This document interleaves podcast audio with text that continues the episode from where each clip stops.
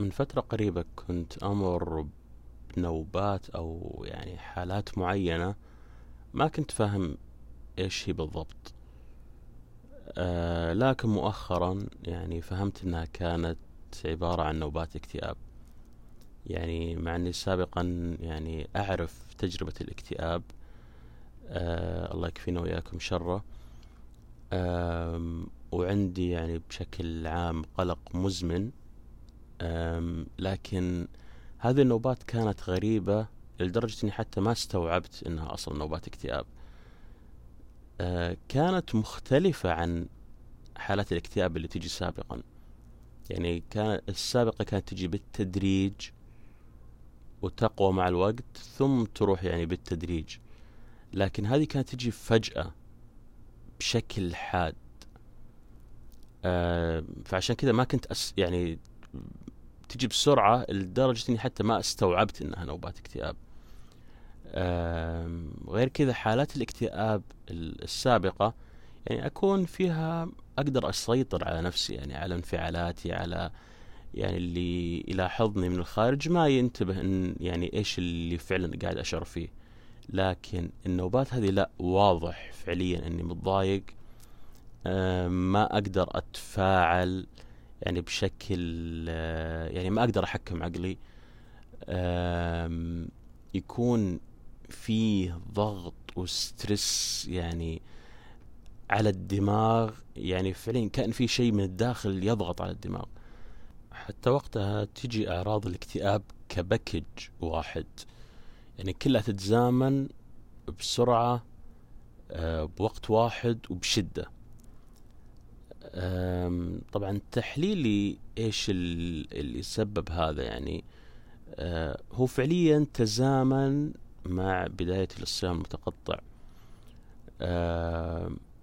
فيبدو طبعا بداية الصيام المتقطع بالعكس كان إيجابي جدا على الصحة والحالة النفسية. يعني كان أه، جدا جدا إيجابي. يعني كان يعطي عموما شعور أه، بصفاء الذهن حتى المزاج يتحسن بدرجة يعني لا يستهان فيها لكن بعد فترة اختفت هذه الأشياء الإيجابية. طبعا إيش سبب النوبات؟ يبدو لي بسببه قلة الأكل. لأن الأكل فعليا يعني وقتها كان يعطي جرعات سعادة أو جرعات مضادة للاكتئاب خصوصا لما تأكل وجبة لذيذة. يعني يعني أنت تقارنها بنفسك. شوف إيش الشعور الإيجابي اللي راح يحصل. حتى أصلا محاولتك إنك تطلب أكل يعني هذه الحالة تشغلك. يعني تعطيك شوي انشغال ولو مؤقت. يعني مثل حين الفجر تقريبا بالعادة الواحد يبدأ ياكل يدور شيء ياكله أما يسوي بنفسه أو يروح يطلب من مطعم. فهذا بحد ذاته يعني يعطيك إشغال. ولما توصلك الوجبة يعني وتاكلها وتعطيك شعور إيجابي طبعا هذا بيساعد من التخفيف من يعني آه الشعور السلبي. آه غير كذا حتى أصلا إنك تاكل وينشغل جهازك الهضمي طبيعيا طاقة الجسم بتروح للجهاز الهضمي فما راح يبقى طاقة للدماغ للتفكير آه والأمور الأخرى. فهذا بعد بيساعد على التقليل من الاكتئاب أو من نوبات الاكتئاب. طبعا هي أشياء بسيطة لكن تأثيرها التراكمي حتما بيكون له دور على الأقل حسب تجربتي الشخصية. طبعا كون النوبات هذه تحصل فجأة ما يعني إن ما لها أسباب أو محفزات بمعنى أدق. بالنسبة لي المحفز كان دائما هو القلق. أي أشياء بالنسبة لي تثير القلق راح تؤدي إلى هذه النوبات خصوصا طبعا مو الأشياء البسيطة الأشياء اللي تكون يعني آه، بالنسبة لي تعتبر مهمة. لكن يعني لما فهمت إيش اللي كان يحصل أه، يعني صرت أكثر تحكم على الوضع.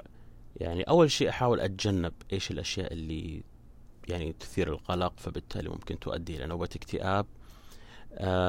طبعا ما أقدر أمنعها مية بالمية أه، ولا حتى بنسبة كبيرة. لكن على الأقل إذا فهمت إن هذه مثل تكون نوبات اكتئاب فعلى الأقل أقدر أتجنب تبعاتها بإذن الله. أول شيء آه يعني أحاول بقدر الإمكان أني أقلل تفاعل مع الأشياء أو آه أو المواقف أو الأشخاص بقدر الإمكان لأن وقتها ما أكون أستخدم عقلي بشكل سليم.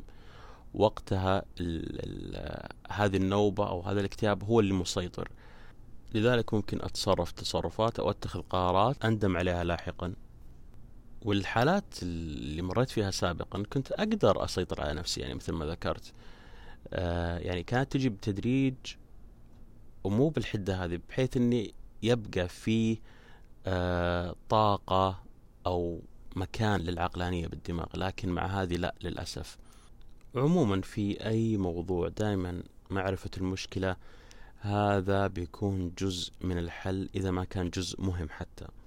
عموما هذه تجربة شخصية قد تنطبق على البعض وقد لا تنطبق على الكثير وشكرا.